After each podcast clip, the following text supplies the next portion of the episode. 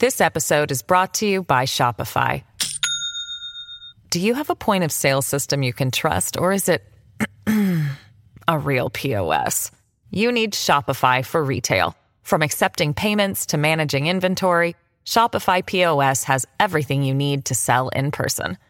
Go to shopify.com slash system, all lowercase, to take your retail business to the next level today. That's shopify.com Fox News radio studios in New York City, giving you opinions and facts with a positive approach. It's Brian Kilmeade. Uh, thanks for being here, everyone. I'm Brian Kilmeade, and this is Brian Kilmeade Show. Uh, this hour, we're going to be joined by Lucas Tomlinson from the Pentagon. He's been doing incredible reporting. Him and Jennifer Griffin, as good as he gets, and you know how frustrating it is. He's a military veteran who's watching the Pentagon get blamed for all this. The commanders are not worthy of our warfighters. That is pretty clear. Lucas Tomlinson on how the Pentagon's handling getting the blame from the president. They actually came out and said, President Biden did, that the Pentagon didn't have any objections to leaving Bagram. Jake Sullivan doubled down on it yesterday, saying there wasn't value added. I don't know. What could a huge military base do between China and Iran and Kabul? I can't even see the dem.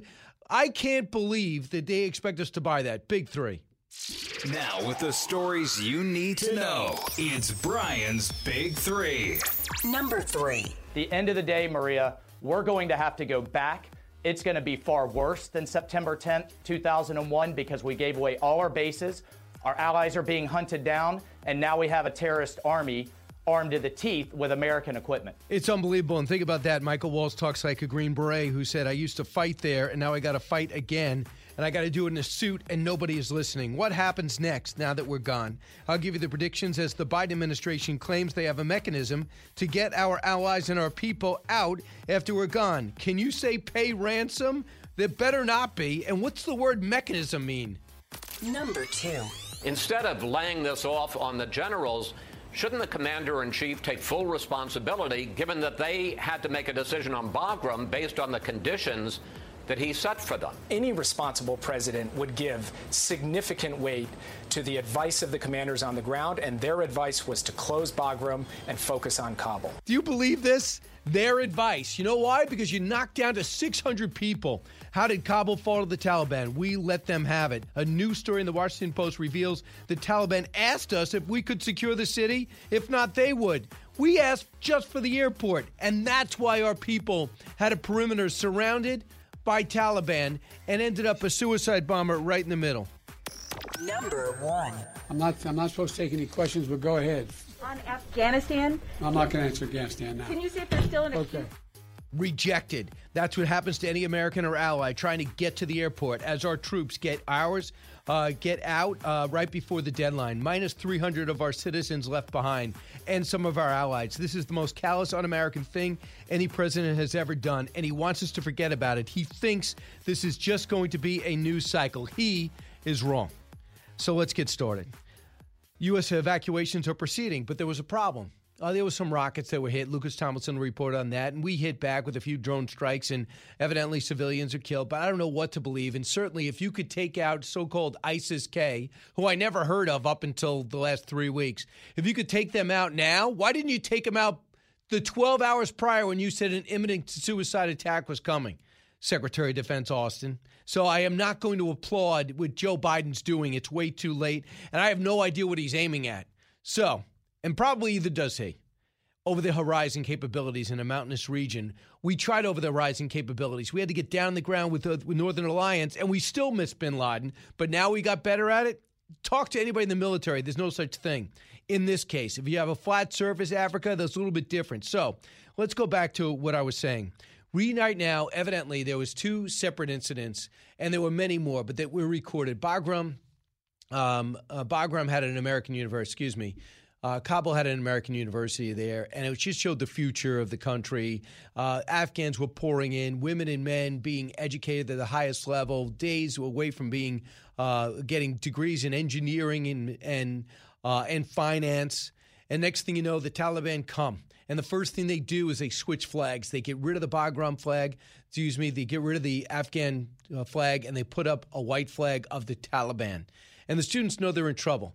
So they they got arranged to get in a bus and go to the gates of the airport. At which time they were turned around because the gates are closed. I got briefed yesterday by a senator who told me that they got briefed at the highest level. The Pentagon has closed the base, so you can't get out. I don't blame the Marines on the inside. Believe me. They uh, the Turks reportedly aren't securing the place, so there is nobody else to be there except the Taliban. So I understand you got to get out with secrecy. I understand that, but I don't understand how you leave 300 people behind. So a bus full of students shows up. They wait, they wait, they wait for seven hours, knowing they're sitting ducks. Then they get turned around, and then they get reassured by an official. You know what they say? You'll be allowed out. We gave your name and passport number to uh, to the Taliban. The students are horrified. Would you not be? Think about this. You just gave the passport number and the name of every student who, by the way, is going to be targeted now because they're being westernized. Mitch McConnell, there's a lot of people that put things well to talk about the horror of this. But here's what he said to Chris yesterday Chris Wallace, Cut 5. Totally not accurate. Uh, once again, the president's off the mark. Uh, we hadn't lost as many as 13 people, which we lost Thursday, in any of the last four years. In fact, our casualties since 2014 have been quite modest, quite modest. Uh, we lost more, I repeat, more of our military personnel last Thursday than we lost in any one of the last four years. So the violence has been, has been dramatically reduced for American personnel. Remember, in the whole war, Chris, we have regretfully lost a couple of thousand of our people. That's very regretful. But the Afghans have lost 65,000. They have been fighting, and we've been in the background helping them with counterterrorism and the ongoing training of the, the military. The policy was working, if you remember why we went there, which was to keep the Taliban out and the terrorists from being able to operate with impunity so they could attack us again here at home. So we're out of leverage. As we leave, we're out of leverage, and there's hundreds of Americans left behind. Now, they want to minimize it and say, well, some of these Americans are choosing not to leave. That's their choice. No, no. They're choosing not to leave because you're telling them they can't bring their families. What choice do you expect them to make if you're saying this? So, still, the State Department still wants to leave. And the Defense Department says we have no choice because they will not commit more troops with the objective that they have. So, they want to have us believe that they will still get out. How? By paying them off, by giving them billions of dollars, by convincing the IMF to release five billion that they say what belonged to them, but they're a terrorist regime that took the country by force, so therefore they're not eligible for this. By recognition, that's called hostage taking, and that's called ransom, which is a go sign for every other terror organization to go grab an American and get what you want. So listen to Antony Blinken try to rationalize this callous, inhumane, anti American move. Cut nine. Our commitment uh, to continue to uh, help uh, people leave Afghanistan who want to leave and who are not out by September 1st, that endures. There's no deadline uh, on, that, uh, on that effort. And we have uh, ways, we have mechanisms to help facilitate the ongoing departure of people from Afghanistan if they choose to leave. What are those ways and mechanisms? Is it more negotiating with the Taliban? Well, look, I'm not going to uh, get into the detail, but let me say this. First, uh, you may have seen that uh, just yesterday, a very senior Taliban official went on television and radio across the country and repeatedly assured people in Afghanistan that they would have the freedom to travel after August 31st. I mean, I, I, this was a Friday announcement by the Taliban saying you have freedom to travel, knowing that the Taliban were being shot at. The interior minister was dragged, the former interior minister was dragged through the streets. That you were just repelled back, or people just tearing up your paperwork if the Taliban got a hold of you and you're an Afghan national. Americans weren't allowed to go through the gates. These are for the last few days, let alone weeks. They are arbitrarily harassed. But now they made an announcement that you still be able to go home afterwards. You know that's not the truth. He is citing a news report from a Taliban as factual. And then when press goes, no, I don't trust them. So why are you saying it then? This is our Secretary of State, a guy that insisted on, get this, to go to the Hamptons.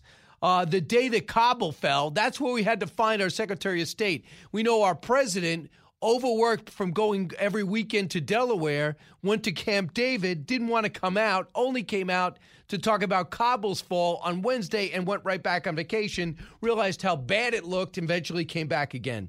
But nobody was going to sober him up to not have our troops pull out.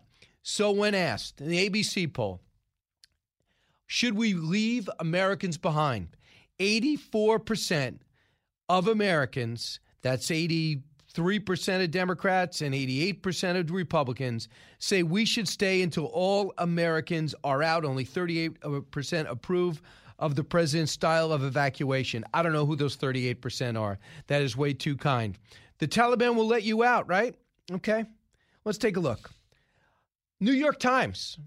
And I cite this because I'm not reading the Daily Caller, which says great stories, but people look at the Daily Caller as conservative. Uh, you know, they look at the, you know, certain publication, Huffington Post is very liberal. But when you hear about the New York Times, they go out of their way to make sure that Joe Biden looks good and Donald Trump looks bad. Here's the story. Hundreds of students and their relatives and staff of American University of Afghanistan gathered at a safe house on Sunday and boarded buses in what was supposed to be a final attempt at evacuation. But after seven hours of waiting for clearance to enter the airport gates and driving around the city, the group met a dead end. Evacuations were permanently called off. The airport gates remained a security threat. Quote, I regret to inform you the High Command of Hamid Karzai Airport has announced that there will be no more flights, no more rescue flights. Quote, the scholar pilgrims were also turned away while seeking safe passage to a better future, need to help of the U.S. government, who gave them hope they must not lose. Uh, that, according to a an official. Get this. And by the way, they tried to refute that this story is true or not, that Politico had, that they gave all the names of the Afghans that we wanted out along with the Americans. They said that never happened. Well, this story followed up that denial. They told us we have given your names to the Taliban says the 24 year old sophomore who was on the bus Sunday. We are all terrified. There is no evacuations, there is no getting out, and they have our names. When we come back, Lucas Tomlinson joins us, updates us on what's happening on the ground. It's horrific. It should be unacceptable. Don't go anywhere. Brian Kilmeade will be right back.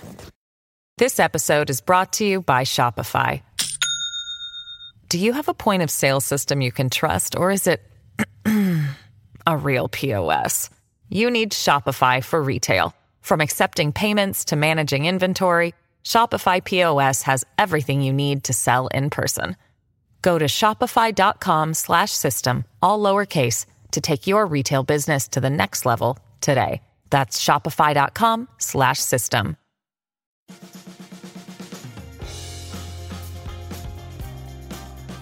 A talk show that's real. This is the Brian Kilmeade Show. Instead of laying this off on the generals, shouldn't the commander in chief take full responsibility, given, given that they had to make a decision on Bagram based on the conditions that he set for them. Chris, you've heard the president take ultimate responsibility for every decision he's made as commander in chief. He has expressly said the buck stops with him. But let's be real about Bagram. There is a difference between tactical advice from the commanders on the ground. What is the right operational method of executing a drawdown. On the strategic decision, that's a decision only a president can make. On the tactical decision of which is the right airport to have for an evacuation, of course, any responsible president would give significant weight to the advice of the commanders on the ground, and their advice was to close Bagram and focus on Kabul. Is that true? Lucas Tomlinson joined us, Pentagon reporter, trying to follow all the moving parts in this but this is a big one. We don't even have time to think about it, but it comes up in every tactical decision. Why did we give up uh, that pivotal base? Lucas, what do the people tell you? Did the Pentagon actually recommend this? Brian, great to join you. In short, they did not. And Jake Sullivan is not being accurate. That's what officials here at the Pentagon are telling me. When the president told the military to go to zero, to get all combat troops out of Afghanistan, leave only a few hundred troops, about 650 in all, to guard the embassy. Remember how this all started a few months ago? It was about reducing the combat footprint to zero. Just support the U.S. Embassy in Kabul. That meant they had to close Bagram. It wasn't a decision the generals were, uh, could make on their own. When the orders were to go to zero, Bagram had to be closed. And there's a lot of people here that regret that decision, Brian. Left in the middle of the night, didn't tell anyone Uh, and next thing you know, those prisoners are all exposed, and they knew they were all going to be let out. I mean, what went into that tactical move? Some of those people might have been the ones responsible. Well, one of them, the suicide bombing. There's no question about it, Brian. Not only do you have a prison, but remember, Bagram was pretty strategically located, about an hour and a half drive north of Kabul in the desert, unlike this airport we're trying to evacuate from now, which is in the middle of a crowded city of about 5 million. It's almost like LaGuardia in New York. Uh, Bagram Air Base, not only do you have, do you have two runways, but, you know, back in the day, you had a Special Operations Task Force there. You had jets, you had drones, you had AC 130 gunships. No one was getting anywhere near that base without being mowed down. I've also been told the evacuation process would have been a lot more streamlined. You wouldn't have 5,000 Afghans outside the Abbey Gate ripe for that suicide attack that tragically we saw late last week. We would have to have set up a corridor, no question. There would have been Taliban Taliban zones they had to go through. But I'm much rather game plan for that than to go through a crowded city where you have no control, it seems. But you're the military guy with all the contacts. I got to bring it to something else. The gates closed last night. What was the communication like? Because you had these uh, these uh, these South Carolina, the Southern uh, Florida guys that Darrell Issa was trying to get out, got to the gate, got rejected. Then you had the, the the American University students. They were told to get in a bus and go there. They got rejected. They shut down the airport. Is that what you're hearing? Well, Brian, with the exception of some Delta operators and CIA, CIA ground branch personnel, nobody is getting into the airport. Uh, there's some high risk, you know, missions that have been going on, but right now, just, it's just race against time. Not only are the evacuations grinding to a halt, but Brian, there's just really 30 plus hours left before, for the first time in nearly 20 years, there will be no U.S. troops on the ground in Afghanistan. Everyone's packing up right now to get out. It's not just diplomatic staff; it's the U.S. military. And remember, the, the U.S. military military is not going to be leaving Apache gunships on the ramp at Kabul International. Those attack helicopters, though, you got to fold the rotors, put those in a C-17. Uh, you got to, you know, the CRAM, that counter rocket artillery mortar system. They're not leaving that for the Taliban unless they're going to bip it, uh, blow in place. Uh, you know, they're going to destroy some equipment, no question. Not everything's going to come out, but really the clock is ticking, Brent. Clock is ticking. Who's doing the security as we leave? well, you don't want to be the. It's going to be very challenging uh, right now. Of course, the Taliban is, is ringing the airport, and how would you like to be on that last flight out of Kabul? What is that going to look like? Are the Taliban be on the, you know, the ramp on the runway waving goodbye? Uh, you know, the, those last soldiers doing a you know hasty 180 around the last aircraft, then running on board. It, it's going to be a very potentially dangerous situation. As we saw over the weekend, Brian, U.S. forces continue to be under attack. Five rockets shot down last night. There was a, another a second Reaper drone strike destroying that car full of not just explosives but suicide bombers. It's a very dangerous time right now on the ground. What about the war between the Pentagon and state and some of the misinformation and finger pointing? Where's the tension at? When, when are we going to get the Pentagon of, side of the story? As Brian, I'm told that's going to come out, but you know, people, of course, are a little shy about you know breaking with their commander in chief. But everybody here is fuming over being blamed for the closing of Bagram Air Base. I mean, we discussed that at length, but I mean that if if the United States had kept Bagram, you would have 2,500 troops, you'd have jets, drones, gunships you probably would have stopped this Taliban takeover. You'd have Afghan forces still loyal to the United States because they know the U.S. had their back. As you mentioned, when the U.S. disappeared in the middle of the night, it sent a, a pretty bad signal to the Afghan forces. In fact, one general wrote an op ed in the New York Times about it. He said he felt abandoned. And Lucas, real quick, it turns out they called us before taking uh, Kabul and they said, Who's going to secure this city? And we said, We only need the airport.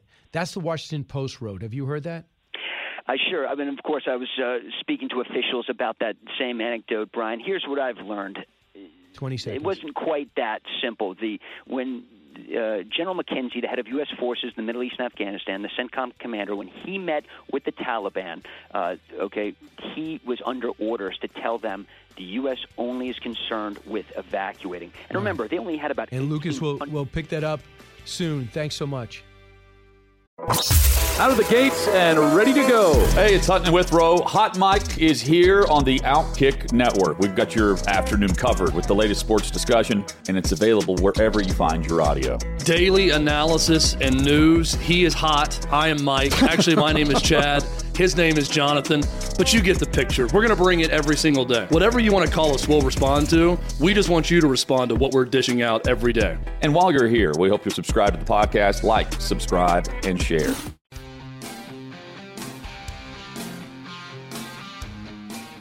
Radio show like no other.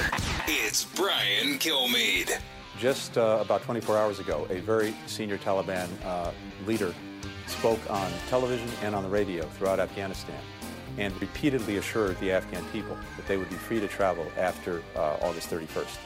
Uh, and he But, but Secretary Blinken, they do not trust. I, I mean, I know you say you don't trust the Taliban, but now you're telling me we should trust what the Taliban I'm said. not, no, Those I'm not, people I'm in not, hiding. I'm not saying that, Martha. I'm not saying we should trust the Taliban on, uh, on anything. I'm simply reporting what one of their senior leaders said uh, to the Afghan people. He specifically cited as well uh, those who worked for Americans and uh, any other Afghan for whatever reason. We have very significant leverage uh, to um, work uh, with over the uh, weeks and months ahead to incentivize the Taliban to make good uh, on its commitments.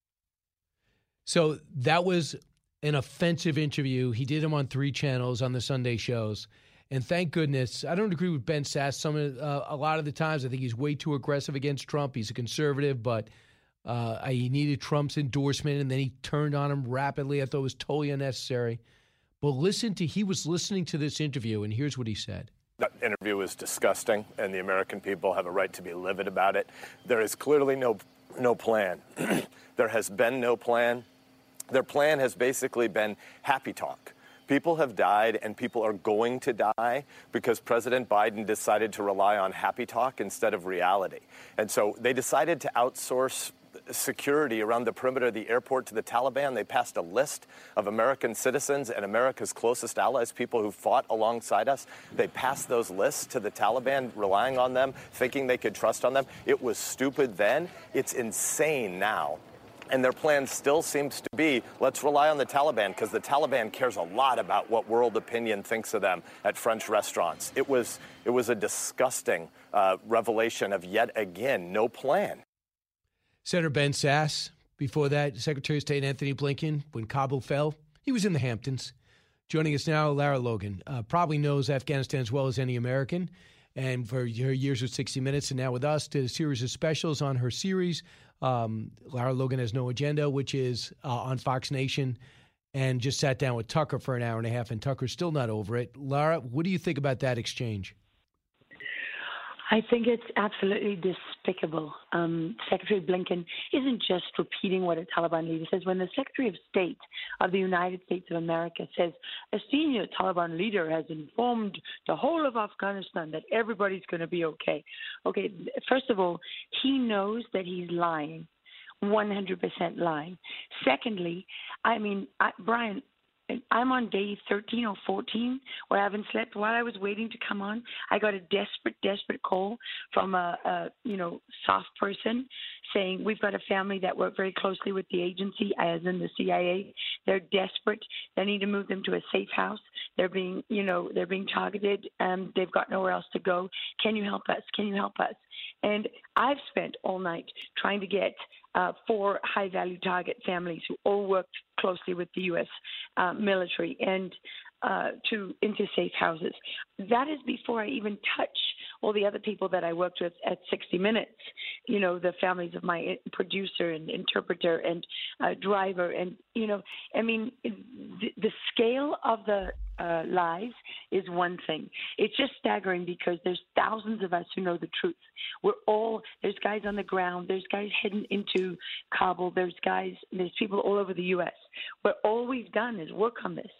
And for Secretary Blinken to say that the Taliban is basically they've got Chinese hackers and ISI agents inside the, the Ministry of Interior, and they are literally um, they are literally creating a database, and they're using it with the biometric records of every Afghan. They're cross-referencing that with the lists that the U.S. is giving them, and um, and they are they know exactly which checkpoints to go to because what people need to understand is there is nothing the United States is doing on the ground in Afghanistan that they haven't worked out and planned ahead of time with the Taliban.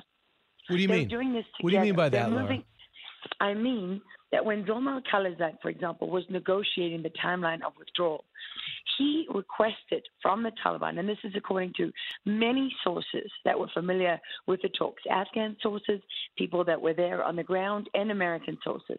They said Khalilzad had asked for uh, the Taliban to agree to give a, a, guarantee that they would protect U.S. forces um, and U.S. bases and U.S. convoys moving in, that they wouldn't attack them. Well, what do you think that means? How will the Taliban do that? Well, they have to know your movements. They have to know where you're going. We have literally, I mean, literally in real time, we have tracked foreign fighters from Al Qaeda and the Taliban and the Haqqani network because they're all the same. We should just stop giving them different names because we're playing into the administration's hands and we're playing into Al Qaeda's hands by giving them different names. These guys um, are all members of these groups at one time or another, and they all share the same ideology and they all seek the destruction of the United States. And so they are, for our purposes, they are the same. And what they're doing is they've been infiltrating foreign fighters. We've been tracking them infiltrating foreign fighters. I spoke last night to someone who actually wrote up those reports and passed them up the chain to his, uh, you know, to his through the chain of command, and sent them to congressional offices, and sent them to the Intel Committee, and sent them to people in D.C. And he said every time that they would send it, you know, you get hit by this layer of bureaucracy and you can't get it to go any further. And that is what has been happening. We've known in real time that Al Qaeda is in Afghanistan, is increasing its presence in Afghanistan.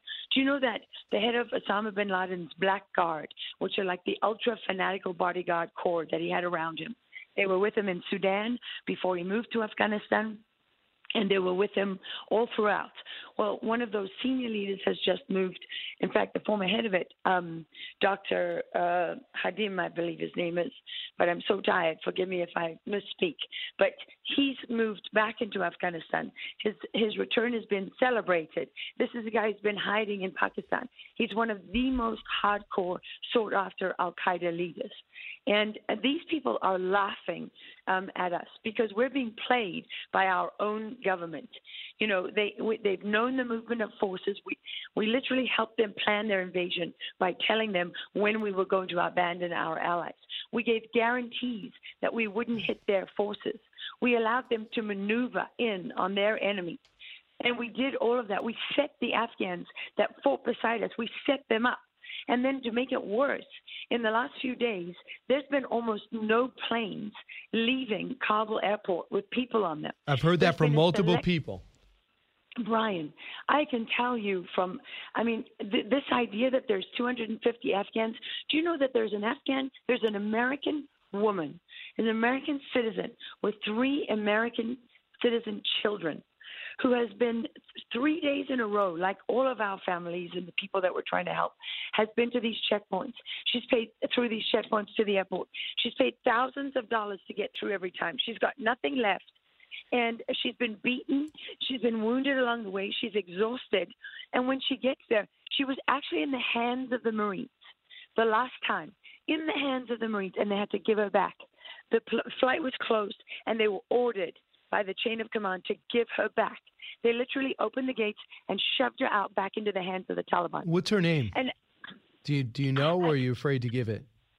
I well, I do know her name. I, I can't give her name at this point, uh, just because there's a lot of moving parts, and you know we're going into a moment when Kabul is going to go dark. That's what's going to happen. You know, they, they they're going to get away with saying there are only 250 Americans. You know how? Because we're not going to know what happens to all of them. We don't even know now how many there are. But the stories in all the groups. I mean, I'm on these group chats, these sort of operations rooms where people are trying to help each other, and one after another after another.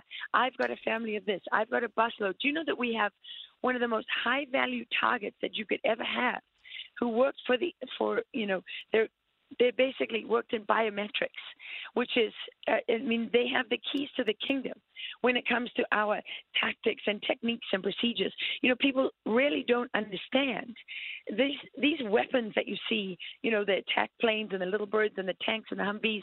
That's only a fraction of the capability that we are surrendering to the enemy. And it's while all of this is going on, Brian, there's a much much more damaging and deadly thing event that's taking place. Which is? The United States government is preparing to recognize the Islamic terrorists of Al Qaeda and the Taliban and the Haqqani's network and so on as the legitimate rulers of Afghanistan. If they, are do that, that I mean, the, he'll get he'll get impeached if he does that. Oh, so what? They don't care if he gets impeached. They they got a guy elected who had dementia when he ran him. For goodness sake, everybody can see that Biden has dementia. Come on. I mean, I mean, so what if Biden falls on his sword? He's not really running this anyway. Look who's around him. You know, Susan Rice and uh, and Jake Sullivan and all of these people. They were there when Obama was there. And you know that the first administration that was moving to recognize an Islamic emirate as a legitimate government was the Obama administration in Libya. And this is actually documented by one of the senior Al Qaeda leaders there. He's writing to the moderate Islamist groups that are in negotiations with the EU and, and others. And he's saying to them, he's urging them, this is just before the election in, uh, uh, in 2016. He's saying, brothers, we only have a few months left. We have the full backing and support of the Obama administration. They're going to recognize the Emirates. So you need to make a, a deal because when when the government changes, we don't know if we're going to. We'll never get another uh, government in America that's as supportive. I mean, you don't think I don't understand it, Brian. You don't understand it. You know, all night I've got I've got Delta guys telling me I don't understand it. We're helping the Taliban. We are literally directing our people, the most vulnerable, the most high risk. We're telling them, the State Department, USAID, they're, they're communicating these notices that say this gate is going to open at the airport. And we're all telling our people to go there. And then you know what? Literally, the playbook is this you tell everybody to go there. Most of them get stopped at checkpoints along the way or, or and some of them make it through. They get to the gates, then it's another gate, then it's another gate. You you literally are watching the clock to see when the threat is, you know, security threat is going to be announced It's um, unbelievable. on the net. Then it comes out and they close all the gates. You know what? They've never actually opened one gate. When they say they've opened the gates, they haven't opened one gate. They have barely let in. If they have let more than 50 people in a day, I would be shocked. I want you to hear what Nikki Absolutely Haley said about our allies. They can't. They're as they're as a gas, Lara, as you are. Cut twenty five. the situation with Afghanistan is is beyond disgusting. I mean, th- we, look at where we are now. So first of all, the jihadists have gotten a moral victory. That's for Al Qaeda, that's for ISIS, that's for the Taliban. They've all had a moral victory, but it's not just a moral victory in Afghanistan. It's a moral victory around the world, which is going to allow them to recruit. It's going to allow more lone wolf um, situations, it's going to be more dangerous. Secondly, you look at the fact that look at the optics. Look at what our allies are saying around the world. I mean, did you ever think that NATO was thinking about doing things without the U.S.? Are you watching now that all of our allies are having conversations without us? They are equally aghast, aren't they? Yes, they are. However, Britain is very much involved in this and playing a double game. And I say that because right now their sort of embassy outside the country is in uh, they're they're operating from Qatar in Doha, um, which is where the Taliban's political office is. And you watch, they're getting ready to create a liaison office uh, with the Taliban, and that is one of the first steps in diplomatic protocol to recognizing them as a legitimate government. And they have Britain has the same problem the United States has. You have leaders at the top who are doing things that are not honest and they don't represent the will of the people. They don't. And they are they're taking their nations down a path that is going to lead to their destruction. Now- because what Nikki Haley is saying is right. It is going to embolden every terrorist and every enemy of the United States everywhere, but not just them.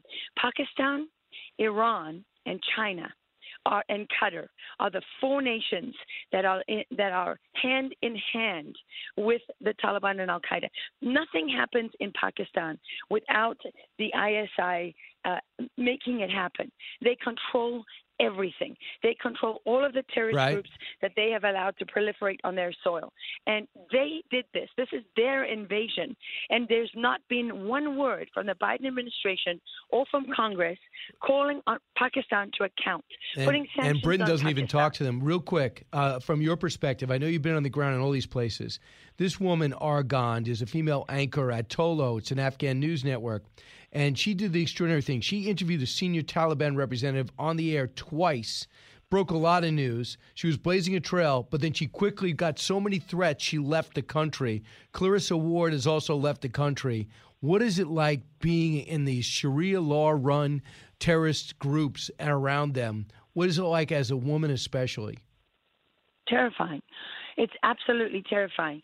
I mean, I was in uh, Kabul uh, when the Taliban controlled most of the country the last time. I'm not in Kabul. I was just outside of Kabul. And, you know, I would meet with Taliban leaders. They would come at night and they would offer to take me into the city because I was living with Afghan soldiers. And, you know, I mean, at that time they were making their deals because the great all powerful United States was coming in to help their enemies. And, you know, they were afraid.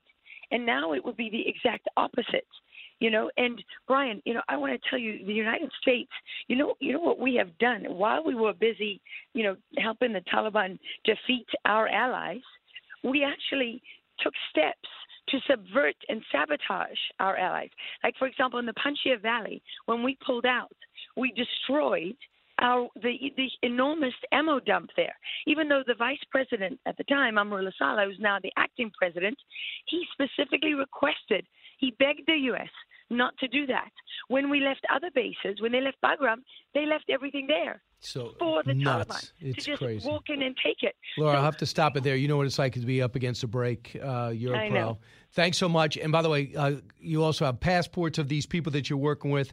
Uh, I just think it's going to be outside organizations like the ones you're working with to do this. Lara Logan, thank you.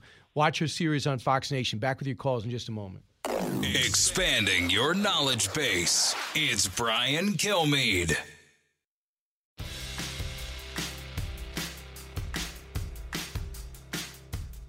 The more you listen, the more you'll know. It's Brian Kilmeade. This president's relationship with grief, of course, the grief he's experienced himself, having lost two children, a, a wife, uh, in tragic circumstances, the role he's played as consoler in chief, uh, so often uh, sharing that empathy that he's built over the course of years uh, himself. Uh, this on display yesterday, but in a very different way, Willie. This is really the first time he is doing this as a result of decisions he's made as president of the United States. And this is a burden.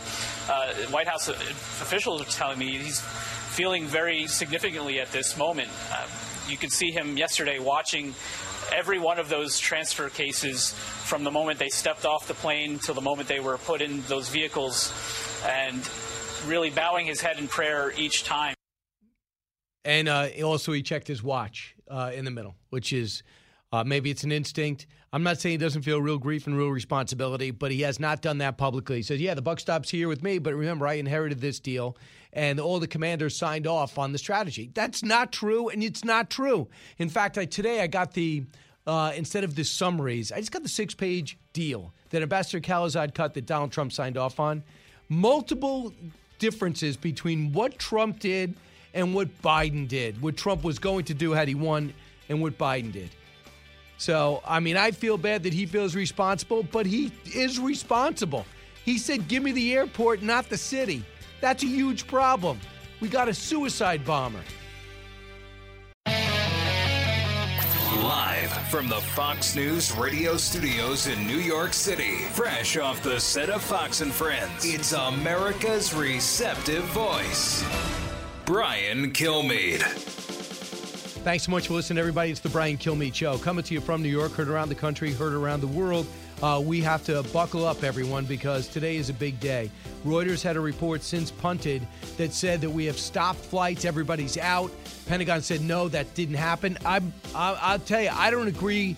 I don't trust anything I'm hearing from the two retaliatory drone strikes that we witnessed uh, over the last three or four days. Now all of a sudden we know where ISIS K was, but we did have not any idea before the suicide bombing.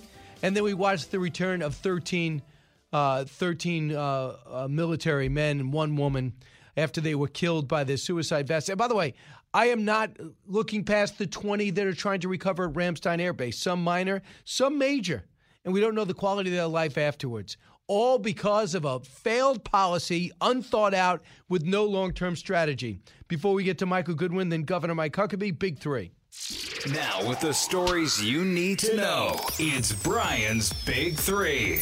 Number three. The end of the day, Maria, we're going to have to go back. It's going to be far worse than September 10th, 2001, because we gave away all our bases. Our allies are being hunted down, and now we have a terrorist army armed to the teeth with American equipment. What happens next now that we are gone? I'll give you my prediction as the Biden administration claim they have a mechanism to get our allies and our people out, even though our military's gone. I don't believe it. Number two. Instead of laying this off on the generals, shouldn't the commander in chief take full responsibility given that they had to make a decision on Bagram based on the conditions that he set for them? Any responsible president would give significant weight to the advice of the commanders on the ground, and their advice was to close Bagram and focus on Kabul. No value added. Unbelievable. How did Kabul fall to the Taliban? We let them have it. A new story in the Washington Post reveals the Taliban asked if we could secure the city, and we chose only to take the airport. So they took the city. And you wonder why people are left behind and 13 Marines are dead? It is criminal. Number one.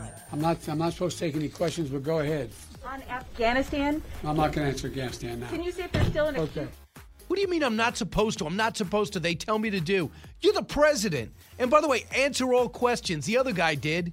Rejected. That's what's happening to any American or ally trying to get to the airport as our troops get out hours before the deadline. They say there's still some left. I am not sure. Minus 300 of our citizens left behind. I will never fault the troops. The men and women are given this, this impossible task. But believe me, they got to get out, and the Turks are not securing the airport. So, how do we get out? Michael Jackson's smoke machine? We're going to just obscure the view so our, our Marines can get out unencumbered. And you heard Lucas Tomlinson last hour say that we're going to have to fold up Blackhawks or whatever type of military vehicles and get them out, the ones that the Taliban haven't taken because we left them. Michael Goodwin's with us. Michael, do you remember a time when America has looked worse? Good morning, Brian. Um, it, it is hard to conceive. I mean, when you think about even the, the dark days of 9 11, uh, in the aftermath, uh, there was a rising sense of pride and unity in America itself. And that, I think, uh, we were also proud of the military. We, we were so inspired by their courage and bravery to go to Afghanistan. To, I mean, the the way the war continued on, and I think we would all agree at this point went went down some dead ends in terms of nation building and things like that. Nonetheless, even though some of that policy was a mistake, still people in Afghanistan benefited. Uh, you see these pictures of women now who are terrified of the Taliban and all. That was because the United States and uh, the NATO allies really did create a different society for women in Afghanistan. And so now that door looks to be closing, a, a new darkness enveloping. And uh, as you suggest, I think Americans are ashamed of this, that we have we fought so hard and and lost so much and and now we're giving it all up. It, it, it's as though it didn't happen. I mean it's like the the earth has swallowed those 20 years and it it doesn't exist anymore. I mean that and for Joe Biden to call this a success in any way, for Antony Blinken, the Secretary of State, to suggest uh, we'll, we'll, the international community will condemn the Taliban. I mean, this is this is an alternative universe. I mean, they're on a different planet from the reality that we can all see with our uh, with our own eyes. Yeah, absolutely. So we know this: an ABC poll, eighty-four percent of the American people said we should stay until all the Americans are out. Uh, 71% of those questions said the troops should stay until all Afghans who helped us are out. And uh, another poll said 87% of Republicans and 86% of Democrats and independents saying U.S. troops should stay until all Americans are evacuated. To a poll driven party like the Democrats, how does this make sense? I mean, it's one man with a who's stubborn as the day is long, and now he's blaming people. Listen to this. I mean, when it comes to giving up Bagram Air Base, should be an immediate investigation. Nancy Pelosi won't call anybody back to even start it. Listen to what he said when he was asked about Bagram. Cut two. They concluded, the military, that Bagram was not much value added, that it was much wiser to focus on Kabul. And so I followed that recommendation. So don't blame me for leaving a perfectly uh, perfectly located Bagram Air Base with two landing strips in the middle of open fields surrounded by this country called China, another one called Pakistan, another one called Iran. There is no semblance of order that says it would be in our beha- best interest to give that up, especially in the middle of the night with uh, terrorist prisoners on that base. You know, Brian, uh, listening to the president defend himself by blaming the military, first of all, it's shameful. Second of all, I, I find it deceitful. Uh, I think the order of events was that he's telling them, I want out.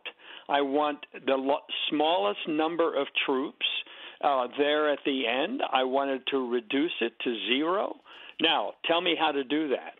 Well, when they when they are handed those determinations of his, then it makes sense. Bagram is harder to defend. It's bigger. It's much bigger. Uh, and with with Kabul, uh, you have the civilian aircraft can come in and out. So uh, it's not that the generals recommended this. That was how they saw the only way to carry out his order. And so to blame them for giving him the plan that he demanded and the parameters of which left them no real alternative. If you had said to the military, uh, I will give you as many troops as you need to hold Bagram, they would have said, Great we'll need X number of troops to hold Bagram. But when he says, I'm giving you X number of troops, now what are you going to do with it? It wasn't enough to hold Bagram. And, and, and you know, the, you know the way it and, works, Michael. And the airport. They're going to answer. They're going to start. They're going to have to stick up. They're not going to say, "I have a press conference. I'm resigning." And there's maybe, but there's a small chance of that. But we're going to get the true story. Lucas Tomlinson from the Pentagon says they vehemently have pushed back on this. They are outraged by this. He just joined us an hour ago to say that. How they're going to get their message out is pretty clear. It's it's going to come through the pages of the the newspapers he loves, the New York Times and Washington Post. So he's not going to marginalize and say that's some conservative reporter. I want you to hear what Jake Sullivan says, and then I'm going to let you have Adam. He's a national security advisor. We ha- when we leave, we lose leverage, but not according to this national security advisor when he spoke to Chris Wallace. Cut 12. The answer is emphatically yes. We do believe that the United States of America possesses substantial leverage to ensure that American citizens and others get safe passage out of that country. And that if they do not, we can bring to bear enormous pressure on the Taliban with a swift and forceful response to their blocking any American citizen, whether before August 31st or after August 31st. That's not about trust. That's about the capabilities we have to hold the Taliban to the commitments that they have voiced directly and the commitments that they have made publicly. And we are working in a united way with dozens of other countries in the international community to ensure that's the case. Your thoughts? Baloney. Uh, if you can't get them to cooperate letting Americans come to the airport when you control the airport with our military and they still block the roads and won't let people in, how in the heck are you going to do that when you're not there? When you're doing it from afar? I mean, this, you know, Brian, throughout all of these statements from Blinken, Sullivan, and and Biden, you hear the word constantly: diplomacy, international community, our partners. Uh, th- this is all smoke. There is no international community worth a bucket of warm spit without the United States leadership. And the United States leadership ultimately is a matter of United States military. Without the military, I mean, it's sort of like Stalin and the Pope. How many troops does he have? Uh, that that's what the the Taliban understands. They don't understand a strong letter from the United Nations or some condemnation from a group of faceless bureaucrats in Brussels. I mean, this is all gibberish. This means nothing in the real world. And I think what it points to is the the bad choices Biden made with his staff.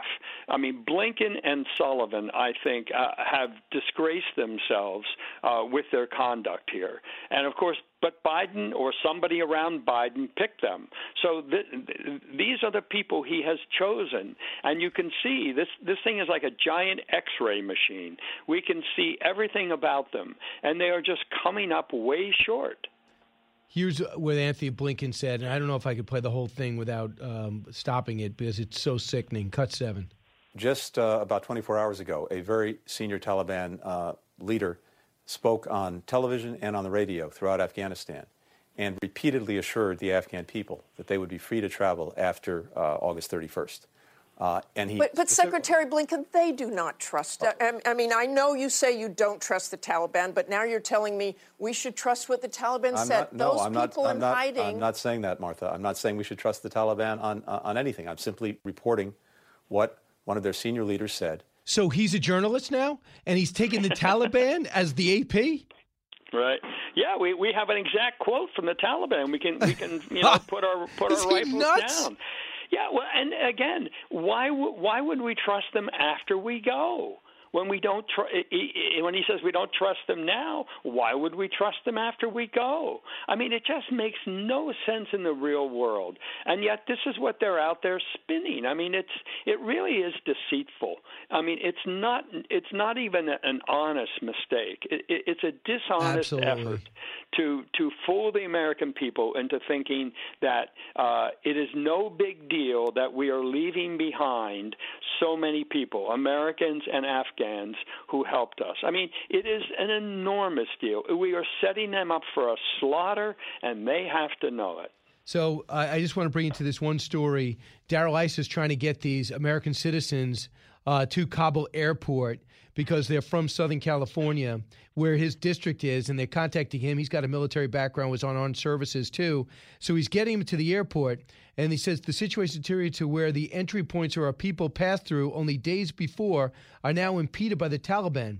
If the administration allows our people to be blocked when they are this close to freedom, that is on the president's shoulders and no one else's. The congressman detailed the case says he and his staff are handling now include more than two dozen community members, including some of the El Cajon School District region kids and students in the individual, as they learned of recently as one day ago.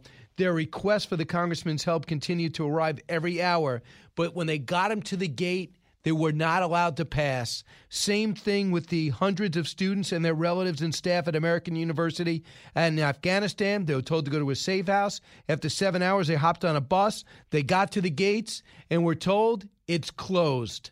And then they said, I regret to inform you that the airport is closed. But they said the good news is we gave your names and passport numbers to the Taliban. When it opens up, they'll be able to fly you out. Do you believe this?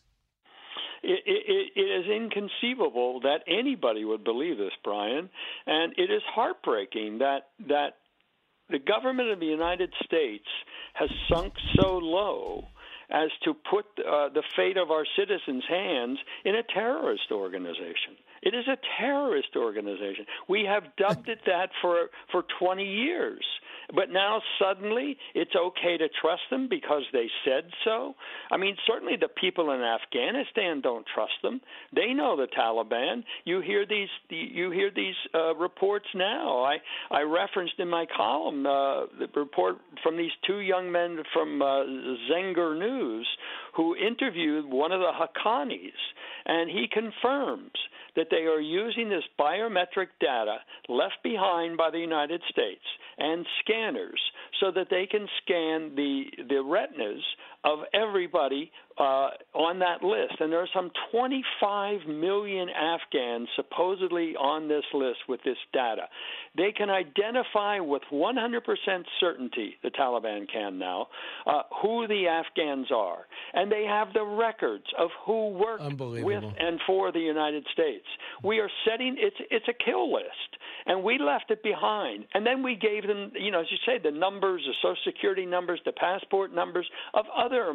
I mean, it is insane. Michael, it's not even. This is going to end It's well. unbelievable. It's like China is in charge of our evacuation. Our greatest, or Iran, our greatest enemies.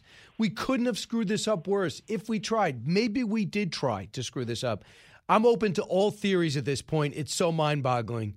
Uh, Michael, thanks so much. Appreciate it. My pleasure, Brian. Thank yeah, you. I wish we had something more to talk about that would have been more intriguing. I could show you the flip side and play devil's advocate, but I can't. It is just evil. Back in a moment. Diving deep into today's top stories, it's Brian Kilmeade.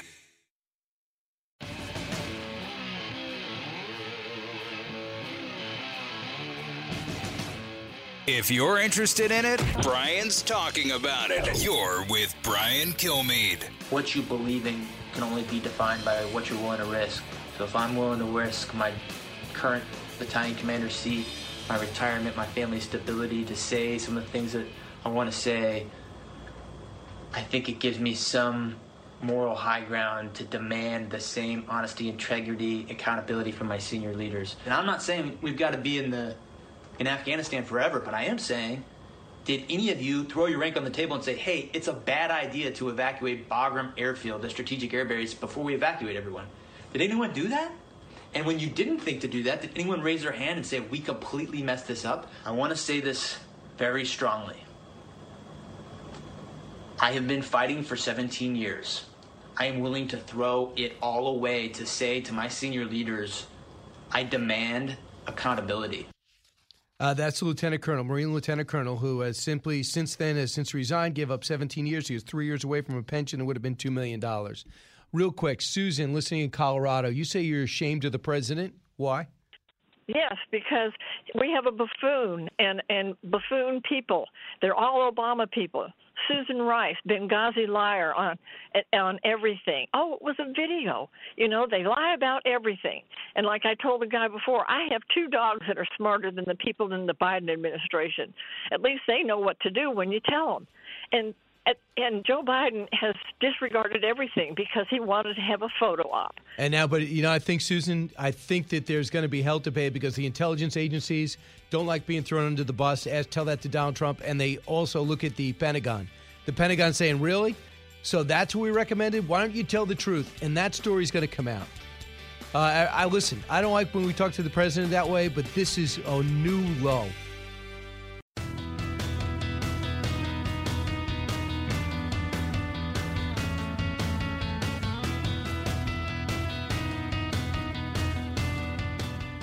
Radio that makes you think.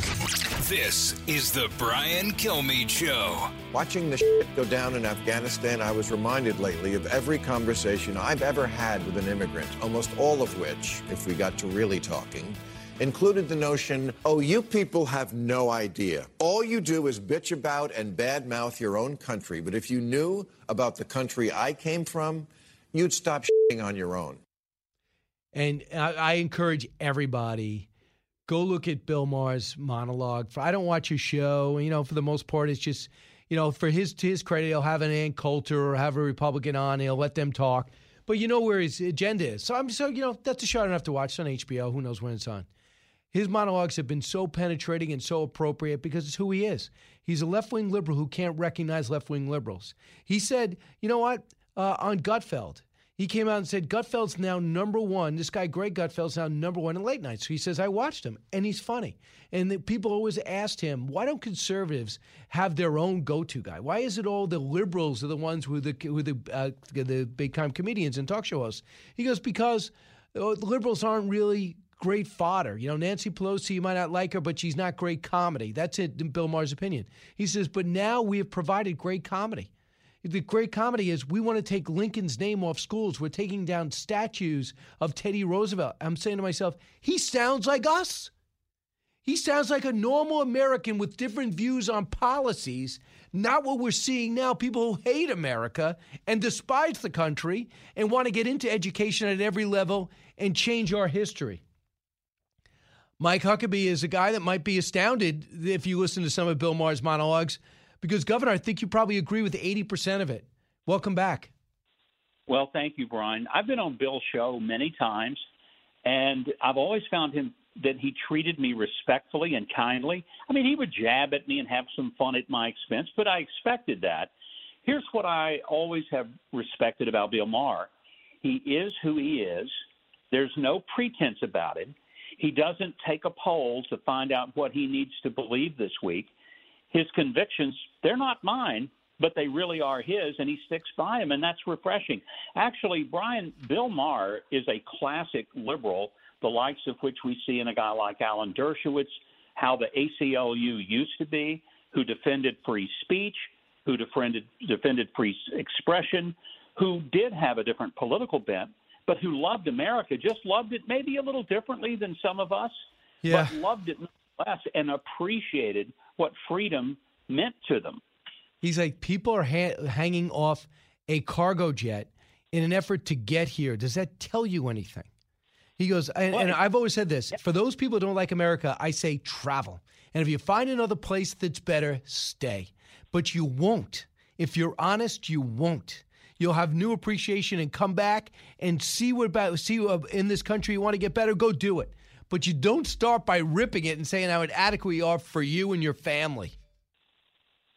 You know, Brian, I've been to probably 60, 70 countries around the planet, maybe more. I don't know. I've traveled a lot. And one of the things I've always said is I've seen some beautiful things architecture, natural beauty, wonderful cultures, great cuisine, uh, astounding museums. But I've yet to be at a place where I said, I'll tell you, this is such a wonderful place. I'll trade my American citizenship for it. Never, ever, ever. And it's interesting that if we end up ever being able to build a wall, it's to somehow keep people out we don't want in. It's not to keep people in that we don't want to let out. We're the only country in the history of mankind who has welcomed people of every language, culture, ideology, faith, and said, You're welcome to come to America. But it's a melting pot where we melt from uh, all of the things that separate us to the things that unite us. Out of many, we become one. That's who we are. And Bill Maher understands that. And I think a lot of liberals understand it, but they've been quiet because they don't want to be called a racist or a, uh, some kind of xenophobe. The truth is, it's time for uh, all Americans from the what I would call the center left and from the right to stand up and in unison tell these people from the far left wacky world, we're sick of this stuff you guys have put on us. You're not representing the best of America. And we kind of like to get back where we can live with freedom and diversity, but real diversity. So, what do we do now, Governor? In your lifetime, you know, we hear about these rumors of Americans left behind in Vietnam. There was POWs, there wasn't, there was. Big debate on these secret prisons. Now we're saying flat out, we got it from uh, we got it from Jake Sullivan as well as Secretary of State Blinken. Between 250 and 350 Americans left behind, and we're leaving. We are leaving, not military men caught war fighting in a war. We're talking about people over there doing humanitarian things or who are married to an Afghan, and they said you could come out, but your family can't. I mean, can you wrap your head around this? I'm telling you right now, you would not defend Donald Trump if he did this. No, I, I wouldn't. Uh, you know, and Joe Biden, he, all he's interested in is getting out on the Taliban's clock. I guess that's why he was looking at his watch yesterday at Dover when the bodies were being transferred. He wanted to make sure that you know he wasn't going to miss anything. Uh, the, the tragedy here is that the only people who seem to care about those Americans who are, and let me use the word that Jen Psaki took such umbrage to when Peter Doocy mentioned it to her, the word stranded. stranded stranded. These people are stranded. But here's what gives me great sense of hope and optimism about America. We've got veterans, former special forces people who on their own are going over into Afghanistan risking their lives with not a dime of government paycheck money. They're going over there and they're going to try to get these people out. I don't know if they're going to be able to succeed, but I'll tell you what, it's a shame when our own government – leaves behind about a hundred billion dollars worth of high grade weaponry and then we've got to go and beg, borrow, and steal to get some volunteers to go in and try to get our people out from the clutches of some of the most dangerous extremist terrorists that have ever existed in human history. Yeah, I know it's it's uh, fascinating. Antony Blinken too says that don't worry, we're not leaving them behind. Listen to what he says. Uh, I mean, Try to listen to what he says. It's not easy. Cut 10. Nothing has been promised to the Taliban. Uh, to the contrary, uh, we have made very clear, and not just us, country upon country around the world have made clear that there are very significant expectations of the Taliban going forward if uh, they're going do, to uh, have any kind of relationship with the with the rest of the world. Do you believe? Do, I mean, do you believe this guy? Does he think we haven't been watching this for twenty years? He thinks they want a relationship with the rest of the world and that we're going to hold them accountable? Are you crazy? They just dragged the interior minister, the Afghan interior minister, through the streets and then shot him dead. Do you think they're worried about the rest of the world perception? They've never been worried about the perception. They're proud of what they ought to be ashamed of. That's what Westerners don't understand about uh, the Taliban and all of these folks on the uh, extreme ends of uh, the Islamic faith who really do want to take all of culture back to the seventh century. These are not people who want to modernize. They want the opposite. They want women to be subjugated to be property, no less than a herd of cattle. Uh, they want children not to be educated unless they're educated or indoctrinated into their uh, crazy policies. Uh, when I was in Afghanistan and I visited there back in 2005, I honestly thought I was in the land of the Flintstones because this was before some of the advances and the improvements had happened. There was no infrastructure. Women were still uh, scared to come out. Uh, even the, the American personnel were living in very tightly controlled compounds. Uh, say what you want, but our presence there had really opened up opportunities and a sense of freedom. And a lot of those younger people, the only Afghanistan they knew was one in which there was an emerging sense of freedom. Now all that's gone, and what they're going to see is bloodshed in their streets. And if you disagree with them, uh, they don't just keep you from getting a job like they do in America. They take you in the street and they shoot you in front of your neighbors to say, this is what's going to happen to you if you don't go along with us. And you're talking about when you're talking about those groups that are helping on the outside, Scott Mann, who's running this Pineapple Express group, who is in a third country, he's a uh, long term a long term special operator with others. He says even reporters are helping him out and military veterans. They put together their own group and their own money, put their careers on hold, and started getting people out. He said, We were getting calls yesterday from the most higher up people in the State Department to get their people out. He said, I cannot believe I'm getting this call. He goes, I can't reveal the name. But I imagine it's almost like a deputy secretary of state or an undersecretary somewhere. They can't do it. So Americans are rallying to the cause. But I got to ask you about something else. Do you think, in retrospect, Donald Trump was wrong even to engage with the Taliban uh, three years ago? You know, I, I've heard Mike Pompeo discuss the manner in which they engaged, and it was very different in that they uh, didn't negotiate. They basically told him, We're willing to leave, but here's what you have to do. And if you fail to live up to the agreement, uh, then we're going to destroy you. Now, can you ever trust that the Taliban will live up to any agreement? I think the answer is no. So maybe we were a little naive in thinking that Afghanistan was just going to become a peaceful, wonderful democracy and the Taliban would uh, simply go off into the mountains of Pakistan and the remote reaches of Afghanistan and leave all the other people alone. That probably was never going to happen. But the real problem is not just that we got out, but that we got out by taking our military first leaving our civilians, yeah. having no realistic plan, and then letting the Taliban these murderous terrorists, let them set the terms of when we would get out, how we would get out, and being so stupid as to leave an arsenal behind of high developed weapons that now are going to be used to kill Americans. And the blood is going to be on the hands of these guys and the Joint Chiefs and the Secretary of State, and yes, the President of the United States for not scuttling that equipment if they couldn't bring it home. So, some of the play by play on what happened is so infuriating. Friday afternoon before Kabul fell, the White House was starting to empty out. Many senior staffers were taking their first vacation. The Secretary of State was in the Hamptons. Saturday, the fall of Mazar-e Sharif. Evidently, that was supposed to be a cornerstone of when the Afghans were very uh, well armed and they had all the success there. Well, the anti Taliban forces melted. So with Mazar-e Sharif gone, that should have been a go sign that the Kabul was in trouble, but no one picked up on it. In a conference call with the president and his top security aides that day, Lloyd Austin called for an immediate relocation of all embassy personnel to the Kabul airport. He was worried about it. It got invaded. But he said, I brought forces in to protect the embassy. Then he emptied the embassy and put them totally vulnerable with stack tables at an airport. Then, throughout the day, Biden remained resolute in his decision to withdraw all troops, despite the fact that Kabul was being zeroed in on. Now, Mohammed Baradar, the guy that we got out of prison that actually Trump did, said he stood outside Kabul. He contacted the Americans and said, The ministries are coming apart. Either you secure Kabul or we will. McKenzie, aware of the orders from Biden, told Baradar the U.S. mission was only to evacuate American citizens, Afghan allies, and others. The United States needed the airport, nothing else.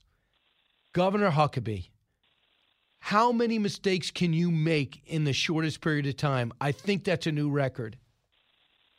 Uh, this whole operation, I think, is going to be studied in the War College at West Point in decades to come.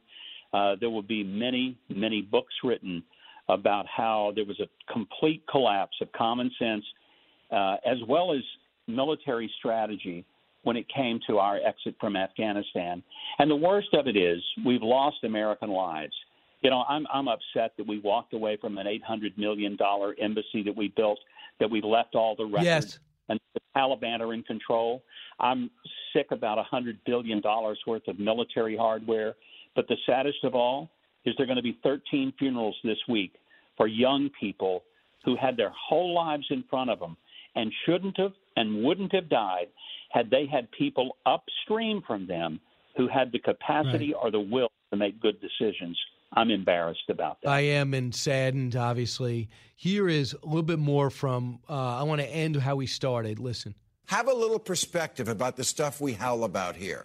I'm sorry your professor said something you didn't like. That won't be a problem with the Taliban because you're not allowed to go to school. In Saudi Arabia, grown women can be jailed for doing the kind of things we think of as routine without the permission of a male guardian. China rounds you up if you're a, the wrong religion and puts you in camps. More children in Burkina Faso work than are in school. Only 5% of Burundians have electricity. The homicide rate in Honduras is eight times what it is here. The inflation rate in Venezuela is 2,719%.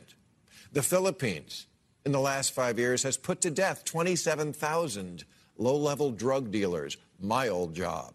In North Korea, people starve to death. The only people who starve here are doing it for a role. And the only people who have no water live in California. You know what he means. Just final thought on that, Governor, real quick.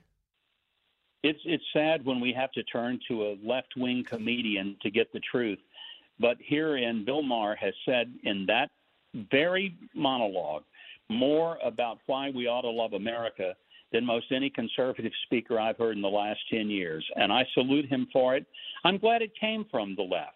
I'm glad that someone on the other side of the aisle can appreciate that America is an exceptional, wonderful, amazing country, and that we ought to every day, with tears in our eyes, get on our knees, not to protest the flag, but to thank God it's standing there. I'm just grateful that somebody Mm. said it, and it had to be him. Thank God for him. And Yeah. I know he doesn't believe in God, but I'll thank God for him anyway. Well, I'll just say this: if it's going to stop, it has to start at the left. It's sad, but I think it's true because people expect the right to push back, but they don't expect that. And finally, some sanity. Thanks so much, Governor. Great piece. Great, great segment. I Always- appreciate it. Thank you, Brian. Go get him. Back in a moment. Newsmakers and newsbreakers. Hear it first, only on the Brian Kilmeade Show.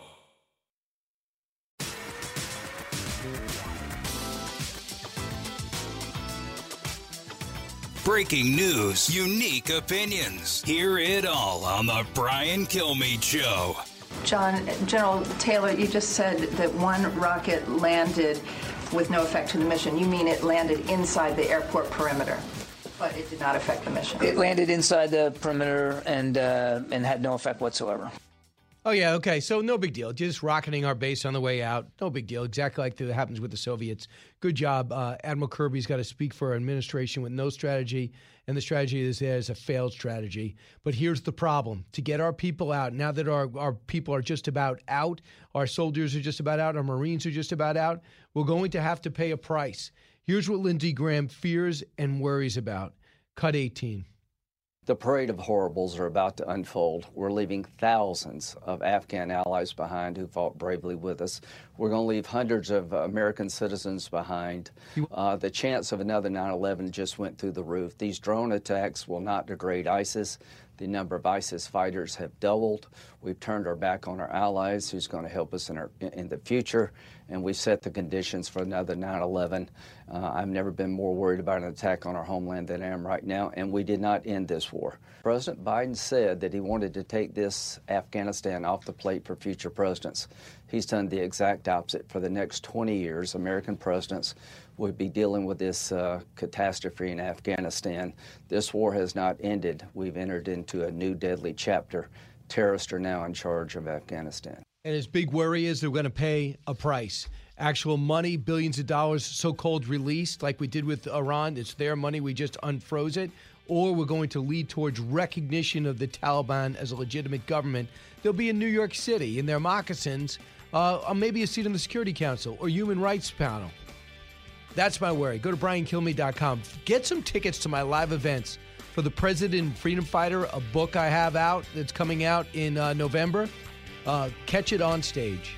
Live from the Fox News radio studios in New York City, fresh off the set of Fox and Friends, it's America's receptive voice, Brian Kilmeade. Thanks so much for listening, everybody. It's the Brian Kilmeade Show. We're watching a Pentagon press conference. That's why I was a few seconds late, just trying to take in their latest spin, how we're leaving, and leaving uh, hundreds behind. Hundreds behind as we get set to uh, deal with rockets uh, at the uh, Kabul airport. Okay? Uh, we had a suicide bomber on Thursday. We had they said that we had one thwarted the other day. Headline in the New York Times said uh, children were killed in our strike that took place on Sunday. We had another one the other day, and we're supposed to believe those are the ISIS K people. Who we do we know about that all along? If not, what were we waiting for? An attack? Who knows? Uh, Dan Crenshaw in about a moment, and Brett Baier at the bottom of the hour. So let's get to the big three. Now, with the stories you need to know, it's Brian's Big Three. Number three. The end of the day, Maria, we're going to have to go back.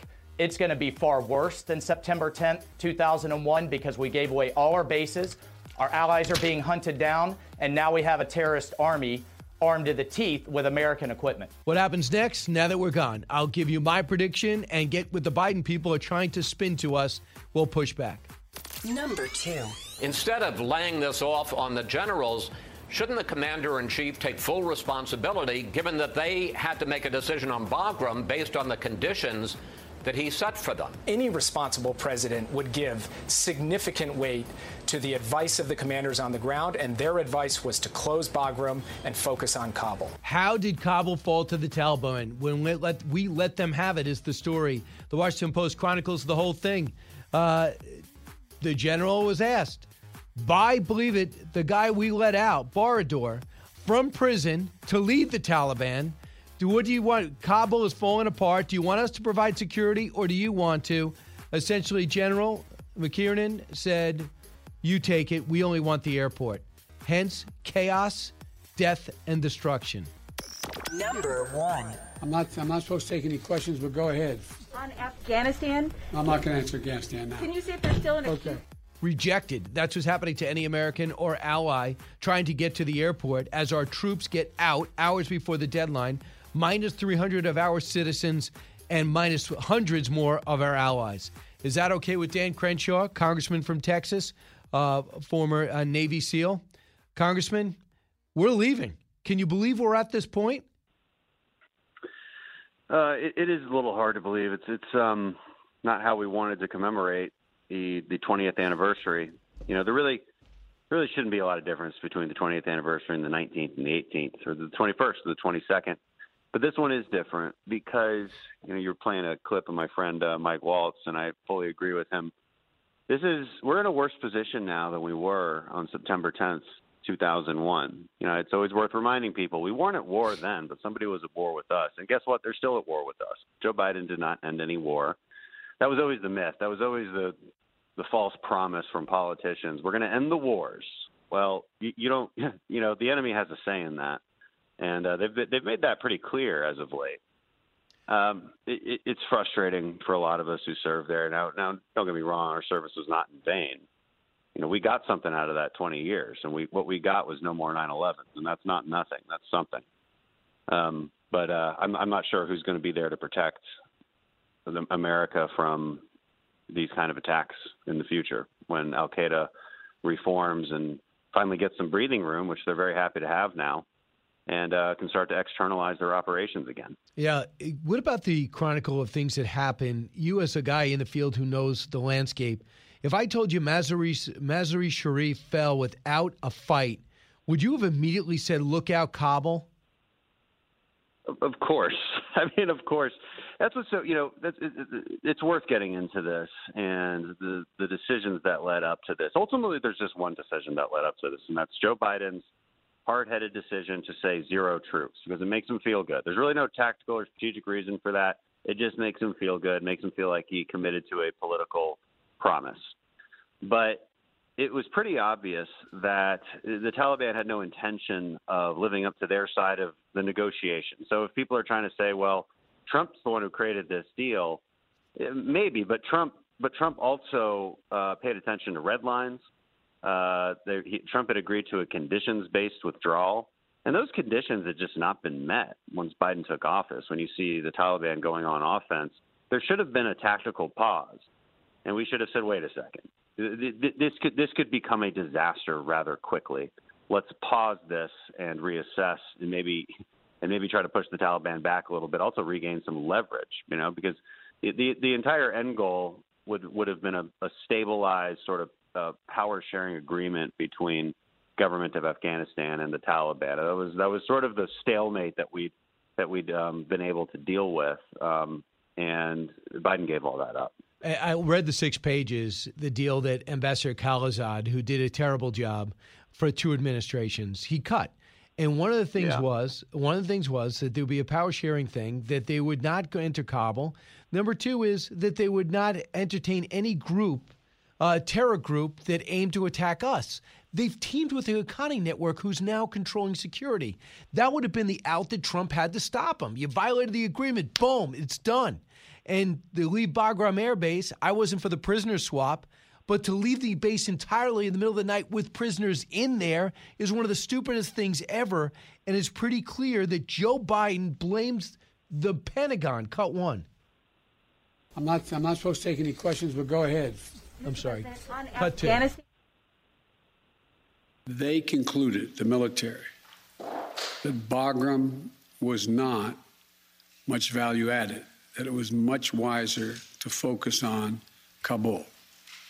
And so I followed that recommendation. That is so the buck stop, not the buck stops here. I can't put it into words. When does the Pentagon get to answer back? Well, they're the Pentagon, so they, they won't really defend themselves. Um, but I'll tell the truth for everybody. Uh, and everybody needs to listen to this very carefully. This, this is important, and this gets to how decisions are made and who has to listen to who. So, the president lays out a goal, okay? And he's pretty hard headed about this goal. And that goal is very simple. This is the mission, according to the president. We're going to keep the embassy, and we're going to have enough Marines just to guard the embassy, which is about 600 Marines. And that's it. And I want troops down to zero. Troop presence will be down to zero. So th- there are two missions that he gave the Pentagon, two orders. Now, notice what's lacking there. Joe Biden never said, hey, Pentagon, you also have to plan for evacuations of American citizens. Uh, you also have to plan for evacuations of our allies. They never gave that mission to the Pentagon. So you cannot blame the Pentagon for not taking on that mission because they weren't ordered to do it. And, you know, I, I know for a fact that General Milley, Secretary Austin said, we need to keep thousands more troops here. That's what we need. Joe Biden said no. So when when when he says the military said, okay, we're going to leave Bagram and we're not going to, and this is the Washington gets to the Washington Post story. The military also said, General McKenzie says, we're not going to secure Kabul. You guys can have that. You guys being the Taliban. That that's true, but they're operating off of orders from Biden because Biden says you only get 600 Marines to, to, to defend the embassy. So as a military commander, what am I going to do with 600 Marines? Well, I'm not going to keep Bagram. It's impossible because you need about 2,000 people to hold Bagram. It's a large base. Uh, same with Kabul. You need a few thousand people probably to, to hold Kabul. They don't have those troop numbers, so they can't possibly agree to take on that security, even if that's better for the for the interest of what we want to do. Again, keeping in mind, Biden never said that our that our mission would ever be to evacuate people, because he was he was lying to himself and the American people with this assumption that you know, everybody would be fine. You know, hey, we sent citizens an email, right? And, and, and they didn't want to come out. Well, that's technically true, but you were also saying there's no way that's going to fall to the Taliban. Yeah. You know, so, so things change rather quickly. I mean, if, if you go down to zero, this is going to happen sooner, sooner or later. That, that's the reality. I think that I, that I'm, I, I still think people are in denial about. Um, we were almost lucky that it happened so fast because we could at least retake Kabul airport quickly uh, in this case. I mean, if it happened a couple months from now, we'd be long gone, and we'd have even more people stranded there. You know, but but but everybody, you have to take all of this, all of these problems back to a single decision. When you say zero troops, you're allowing a power vacuum, and you're allowing this to happen. There's no way around that. And you can't blame the military for that because they told Biden to do something different. They gave Biden the same advice they gave Trump. All right. And, and, and, Trump agreed to conditions based withdrawal, agreed to pay attention to red lines. Joe Biden ignored all of that. And that's the truth. And that, and that is the truth. And what's crazy is they were so dead set on going on vacation. The Secretary of State's in the Hamptons.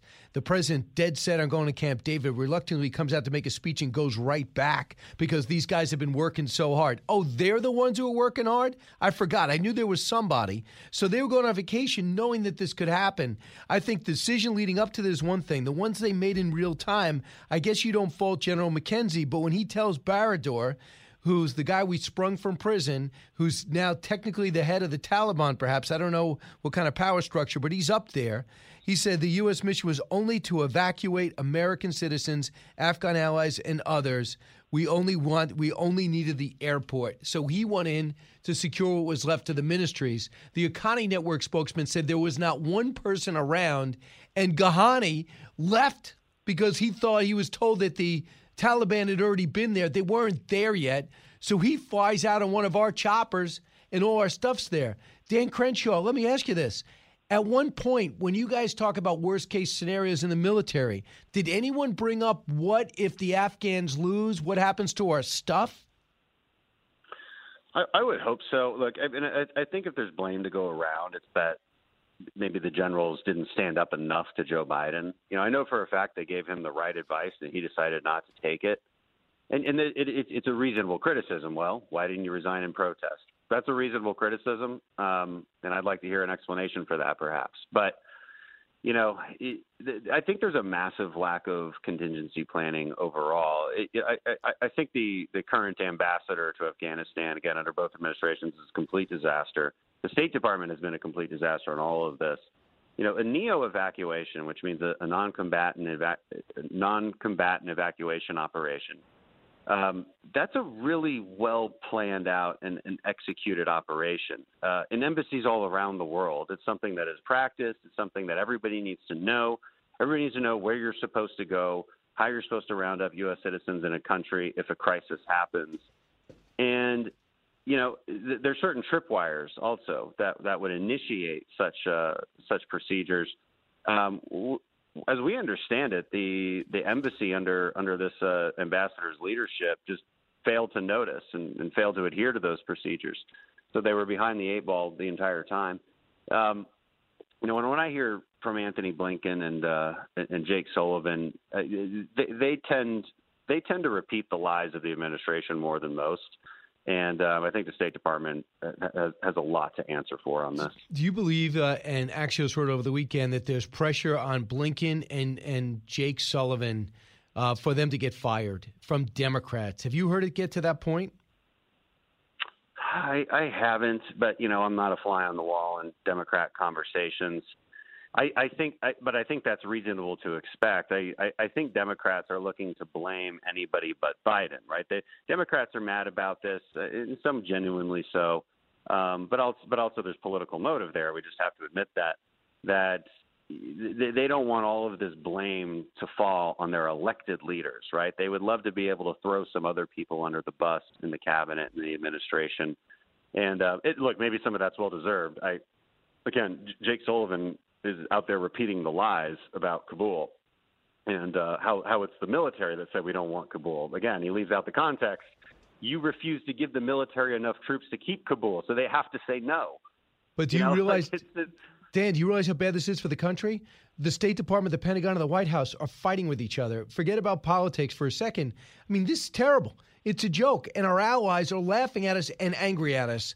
So I'm looking at some of these names. Uh, uh, Congresswoman Susan Wild said extend the date. Abigail Spanberger, extend the date of evacuation. Mike Levin, the same thing. Andy Kim, the same thing. Senator uh, Hassan, Mark Kelly, uh, Senator Masto, all the same thing.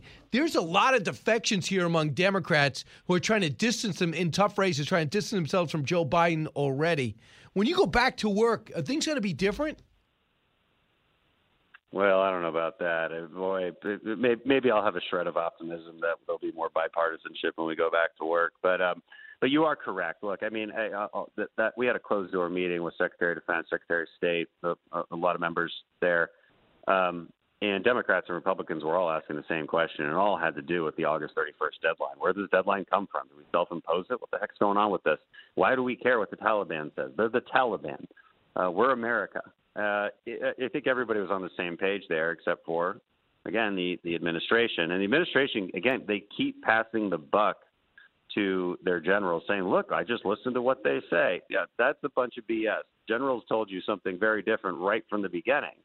And we all know it you know, it's like there's going to be a day of reckoning for for everybody involved in this. Um, I, I I think it's worth having a sort of 9/11 commission uh, style, you know, half Republican, half Democrat, um, just a, a fact-finding mission there. I think our committees in Congress will be uh, will be will be doing quite a bit of oversight over everything that's happened, and uh, and I think Democrats are honestly they appear to me to be on board with that. Uh, you know, I, I haven't seen any indication otherwise and uh, you know, I, I think some of it is, is has genuine intentions, and of course, I think some of it is we, we need to we need to have some scapegoats so that Joe Biden isn't blamed too much. But either way, I'm happy to have the oversight. You're shooting a documentary on 9/11. You took time out for our audience. Uh, Dan Crenshaw, thanks so much. Hey, appreciate it, Brian. Truly appreciate it, uh, Congress Dan Crenshaw. I, if this if this guy, there's a smarter guy in Congress. I don't know who it is. When we come back, your turn. One eight six six four zero eight seven six six nine. It's Brian Kilmeade.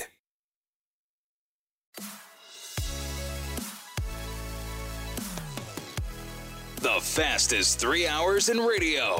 You're with Brian Kilmeade. Hey, welcome back, everyone. Uh, a couple of things. I'd just like to announce uh, the President Freedom Fighter Tour. We're hoping that COVID allows this to happen, but my book comes out November, first week in November. I'll be in Charleston, West Virginia uh, Sunday. So I'll be able to go on stage, talk about all my books, history of winning the war on terror. It's a lot of fun to be on stage, to be able to interact with you guys. Also, a meet and greet opportunity, too. And I think you're going to love this book, The President Freedom Fighter. I do the book on tape next week, um, and uh, it's getting its final look through through an editor. It's Abraham Lincoln, Frederick Douglass, and their and their battle to save America's soul. So November 7th, I'll be in Charleston, West Virginia. Then on December, I'll be November 21st, be in Orlando, Florida. Then I'll go home back to Ponte Vedra, Florida, December 3rd. The next day in Clearwater, Florida. You just go to briankilmeade.com and get tickets. And the best thing I like about it, I get a chance to talk to people instead of just being on the line and having 10 seconds at a Barnes & Noble or Books A Million. I get a chance to go on stage, talk about my books in a conversational fashion, bring you inside Fox and everything, as well as answer your questions. So I think it'll be a great time. BrianKilmeade.com. I'll have plenty of time to talk about it. Meanwhile, uh, we're, now we see uh, Congressman, maybe the next speaker, but Congressman Kevin McCarthy calling on Speaker Pelosi to call Congress back for an immediate investigation on the series of events that led to us evacuating and leaving at least 300 Americans behind. We're seeing this unfold. We're tracking a storm, but the people that really benefit from us tracking the storm are the ones who have lost power right now. So, uh, uh, Ida. So we're going to wait on that, but this is the number one story in the world. Our reputation is on the line. Our people's, it is life and death for the people left behind. And for so many retired officers and Green Beret and special operators, they're still working to get people out. But this time they're going to try to do it through land instead of through the air. We're not going to tell you exactly, but maybe through Pakistan.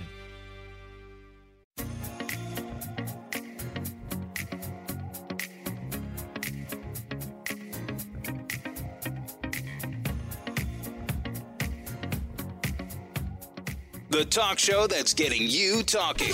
You're with Brian Kilmeade. Instead of laying this off on the generals, shouldn't the commander in chief take full responsibility, given, given that they had to make a decision on Bagram based on the conditions that he set for them. Chris, you've heard the president take ultimate responsibility for every decision he's made as commander in chief. He has expressly said the buck stops with him. But let's be real about Bagram. There is a difference between tactical advice from the commanders on the ground. What is the right operational method of executing a drawdown. On the strategic decision, that's a decision only a president can make.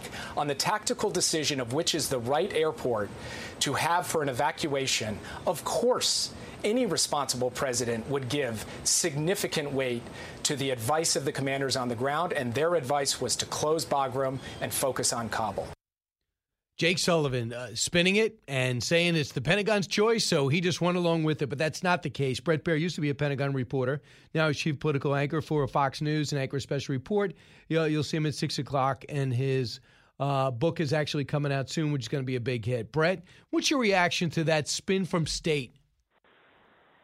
Well, I just think it's um, context. You need context. Uh, by the time the generals apparently recommended that, the decision was made by the commander in chief to pull the troops out and not put other troops in to further secure the base. So there was there was only one decision, and you know the context is lost in that telling of the story. Um, I know for a fact that privately, uh, people have told me that there was a recommendation that they they do do Bagram, uh, but by the time the decision was taken to remove all the troops, um, they only had one option really, because they didn't have the the option to. The president had already made that decision. Uh, Bret, I want you to hear some more of the exchange because Jake Sullivan and Antony Blinken are desperate, maybe to hold on to their jobs or it makes sense of leaving 300 people behind. Cut nine. Our commitment uh, to continue to uh, help uh, people leave Afghanistan who want to leave and who are not out by September 1st, that endures. There's no deadline uh, on that uh, on that effort, and we have ways, we have mechanisms to help facilitate the ongoing departure of people from Afghanistan if they choose to leave. What are those ways and mechanisms? Is it more negotiating with the Taliban? Well, look, I'm not going to uh, get into the detail, but let me say this. First, uh, you may have seen that uh, just yesterday, a very senior Taliban official went on television and radio across the country and repeatedly assured people in Afghanistan that they would have the freedom to travel after August 31st. He listened to a radio broadcast from the Taliban and is encouraged? Yeah. The, the whole thing is wacko. Brian. It's really amazing if you think about it. Um, the leverage is what they say is the Taliban's want to be an, on the international stage. Um, I, I don't know if we're. I doubt we're dealing with a much different Taliban overall than the Taliban that has deep, deep ties and essentially is in bed with Al Qaeda. The number two guy in the Taliban structure is Siraj Haqqani, who is still wanted for $5 million bounty by the State Department's uh, Rewards for Justice. We know where he is. He's running the show in Kabul. So I, I think that this explanation about once we leave, that there's still going to be this path, I hope that's right. But boy, hope is kind of a weird thing to go on when you're dealing with 350 plus Americans on the ground. But the thing is, what are we going to have to give up to get it? Come on. I mean, we know if people want diplomatic recognition, you want American recognition Taliban and the Islamic Republic of uh, extremism. Uh, that are going to have a Rights Commission, maybe. Yeah, I mean, yeah, and that's where they'll end up, uh, along with uh, maybe Venezuela. um, yeah. So so uh, are we going to do that with recognition? Are we going to do that with unfreezing dollars that really belong to them anyway, like we try to rationalize a giveaway with Iran? It's going to be a, it is a hostage situation. I spoke to Senator Lindsey Graham last night. He said they're no longer allowing civilians to leave the airport. The gates are closed. They're just getting our people and our stuff out that's left that hasn't been given away already. And so it's done. So you're going to have to give something to get something. So what's the message going to be if we execute a deal for money? Every it's going to be a go sign for every every irrational actor, every terrorist organization. That's what America will give up money for people. More people are going to be yeah, taken, more money is going to be given. Well, not only that, but it, it just projects weakness. I mean, look at what's happening in North Korea with uh, North Korea restarting the reactor at Pyongyang. That doesn't happen unless North Korea thinks this is a time of advantage. And um, there, you could go around the world and see bad actors that look at this and say, this is our time.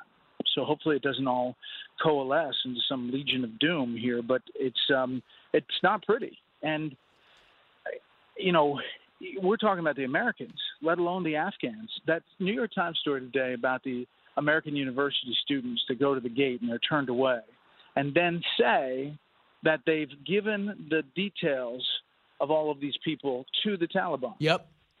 Now, that's exactly opposite of this pushback from the Pentagon and state that that hasn't happened. Well, this is firsthand accounts. That's what they were told.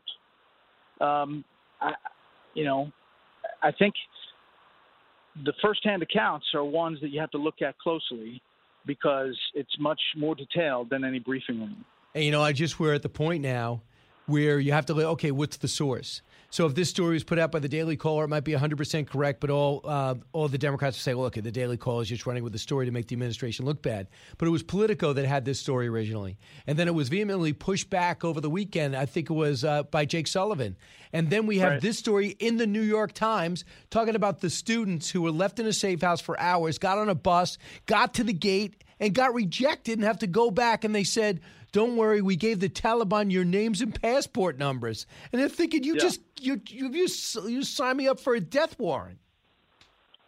I mean, unless you're trusting the Taliban, you know, and that's just a horrible place to be considering who they've been. The pushback was so intense that then when that story comes out and it's quoted with real names, real people on the record, not like anonymous sources, um, that's a problem for this administration. And because they're, I mean, they've handled it poorly from the beginning, but they could be handling it poorly on the end too. Here's what H.R. McMaster said. I know we both have respect for what he's done. And he wrote extensively on wars. He's also a historian. Cut 33. Over the horizon counterterrorism is a pipe dream, Paul, and it's a pipe dream for Wow. the reasons you've, you've mentioned, right? I, I mean, you can't uh, you can't really get visibility of the enemy just from technical means. You need human intelligence networks. You know, the, your your targets, right? Those that you're pursuing within jihadist terrorist organizations are all attempting to avo- to avoid being classified as such, and so they employ traditional countermeasures of dispersion, concealment, and especially intermingling with civilian populations in urban areas. When terrorists control cities, right, the size of Mazar-e-Sharif or Herat or certainly Kabul, they become much, much more dangerous. And of course, they inflict much more suffering uh, on, on the population. So they say over the horizon. That's what these drone strikes did. They were over the horizon intelligence. And Admiral Kirby and company keep saying, see, I told you it would work. What do you think? Well, it doesn't work unless you have the intelligence to do it. You can fly a drone from UAE and sit over the airspace for two to five hours, but you have to know where that vehicle is or when they're moving or that those are the guys. Otherwise, you're going to be firing at a lot of civilians, and that's how they operate in you know the cloak of civilian cover. This was, by all accounts, a great strike to take out potential suicide bombers, but may have also killed civilians in the wake. And of course, that's part of you know protecting the the population overall. But uh, your ability to get down to that granular level goes away without intel. I think the most damning thing, besides the New York Times story, was a Washington Post story that suggested that the Taliban offered not to come into Kabul um, with as a part of this deal, and to say we'll stay outside Kabul, you get your people out, and then, you know, then you move on. And from the reporting of the Post, that was turned down by the administration. And if that's the case, I mean, we handed a lot over to the Taliban, who again are tied to Al Qaeda. Yeah, Brad, I've been talking about that all morning, and I actually tweeted that over the weekend. I was stunned by it. They actually contacted General McKenzie, and McKenzie said, We don't want the city, we just need the airport. And then the Taliban would provide the security for the airport. And if it wasn't for the Taliban providing security without us, you could argue there's no suicide bomber.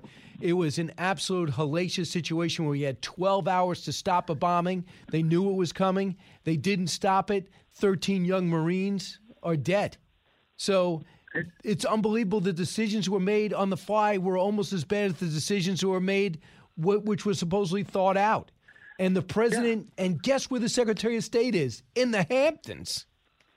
Yeah, I, it's it, it's just not a good look for this administration at all. Now, can they bounce back from it? Yes, with with credibility and with transparency and um, you know with aptitude at handling this. But as days go on, that's not happening, and it's more of an excuse kind of mentality, which really doesn't sit well with anybody. Well, this is what I believe the Biden administration is counting on this being a news cycle or two. and they're going to jump all over this. Uh, and this hurricane's big, and they should be focusing on it. I get it, but they're going to focus on a hurricane. They're going to focus on 3.5 trillion. They're going to still continue sparring with DeSantis, and they're going to try to distract the American public. And we have we all have ADD as a country. Do you think they'll be successful getting us to forget this? You know, unfortunately, I think that uh, we as a country operate in chapters. You know, this is the Afghanistan evacuation chapter. And, you know, we have a thing on special report uh, about remember what happened to, you know, what happened to XYZ. Because there are a lot of stories that never get finished because we move on. The chapter is closed and we move on. Hopefully, this is one that you remember about foreign policy decisions that really has impacts beyond Afghanistan uh, for this administration. So, two things are going to happen. There's going to be blame. State's going to blame the Pentagon. The Pentagon's going to use unnamed sources to push back on the White House. And we're all going to lose because the country's going to be less safe because lack of coordination, anger, and redemption and revenge and all that stuff. The other thing is blame Trump. Trump is the one who talked to him. Trump wanted to be out earlier. This was the deal that stuck in my lap. And so I just went and looked up, and you've probably done this already, the exact deal. And every time there was a violation, Mike Pompeo went out to pains to say to me, we hit them back hard one of the violations would have stopped. For example, do you really think, does anyone think even Donald Trump's worst enemy, if he got a call from the Taliban that said we could take Kabul or you can keep it, he would say take Kabul? Are you crazy no. on his no baseball way. card? and you... you know, and he wanted he wanted those troops out more than anybody. Yeah. But how they got out, and that deal, you, look at the deal, the six pages. You look at what Zal Khalilzad, the ambassador, said in the final days of that negotiation if there's not a negotiation between the Afghans and the Taliban, or if the Taliban acts in bad faith in any way, shape, or form, this is null and void, and the U.S. can stay until we want to stay, uh, getting our people out. And uh, it's clear as day. Now, what precipitated it? Once we took out Bagram, once we ended the air cover for the Afghan National Army, uh, they threw down their arms.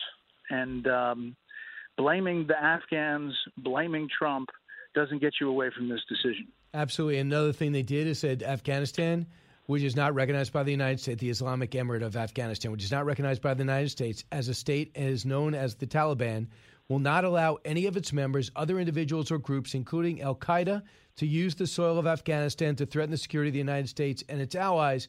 And they go on to list other terror groups. The Haqqani Network uh, is a terror group uh, hell bent on attacking us, and we don't need to explain to anyone listening right now about Al Qaeda. So both of those are a violation. Game off, deal off, you're done. Yeah. Guess who's parts of the Haqqani network? Guess who's a part of the group that comprises some of those Haqqani guys? ISIS-K. ISIS-K is an offshoot of like the extreme of extreme of Taliban and Haqqani and Al Qaeda is directly tied to all of it. It's just one big witch's brew of radical Islamic um, actors, and I think you know when you try to parse between them, it's it gets a little confusing. You should just look at it as a major threat on the ground. Right. Period. And ISIS K, did they just show that they were attacking Americans? Yes. Game over, deal done, you're out. So men in moccasins, go back to your caves. Uh, and that's where we're at right now 300 Americans trapped behind enemy lines, and we're pretending as we have leverage. I think the American people are smarter than that. 80 plus percent said that we should stay until all the Americans are out. 70 plus percent say, and that includes our allies. That is Listen, overwhelming. It's going to be a huge issue, even though it's this far in front of 2022. And let's not talk about, you know, the politics of this, but everything is wrapped in politics. It will be, you know, crime on the streets of big cities, border uh, insecurity, and illegal immigrants coming over without, you know, checks, and it'll be foreign policy and how this was handled, and likely it'll be other big actors that stir up the pot for the U.S. in days to come. Someone should tell Joe Biden he's in trouble. Uh, Bret Baier will watch you tonight on the channel and, of course, on your show. Thanks so much, Bret. We'll see you, Ron. You got it. Uh, 1 408 7669. Back with your calls in just a moment. You're listening to the Brian Kilmeade Show. Giving you everything you need to know. It's Brian Kilmeade.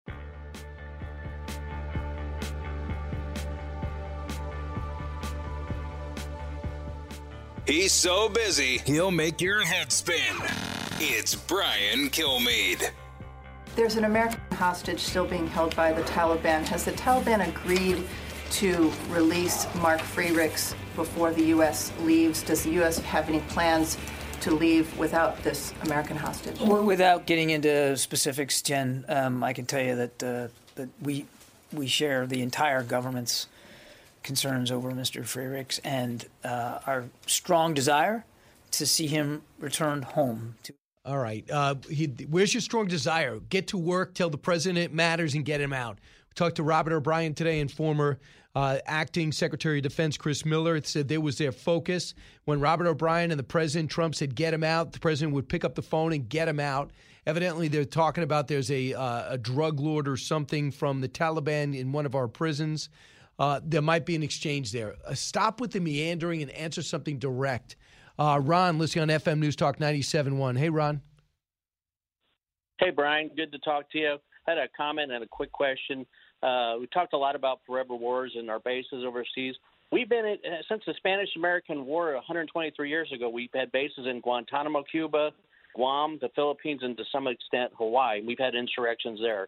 And my question is, we had some um, uh, people here in St. Louis were arrested for raising like ten, twelve thousand dollars to buy non-lethal uh, military gear for ISIS, and that was during the Obama administration. Yep. And 81 million, 81 billion dollars worth of gear was basically given to an enemy of his country. That's treason in my book. So who's going to jail for that? I agree. I'm not sure anyone's going to go to jail, but just totally inadequate, unacceptable. If you when you do your fallback plans, does anyone think what if the Afghan army loses or collapses? What happens to our stuff? Evidently, the answer was nobody did. Unbelievable. Go to briankilme.com. Find out how to get tickets to my live shows from Charleston, West Virginia, Ponte Vedra, Florida. Pull up a chair and join me, Rachel Campos Duffy. And me, former U.S. Congressman Sean Duffy, as we share our perspective on the discussions happening at kitchen tables across America. Download from the kitchen table the Duffys at foxnewspodcasts.com or wherever you download podcasts. Listen to the show ad free on Fox News Podcast Plus, on Apple Podcast, Amazon Music with your Prime membership, or subscribe wherever you get your podcasts.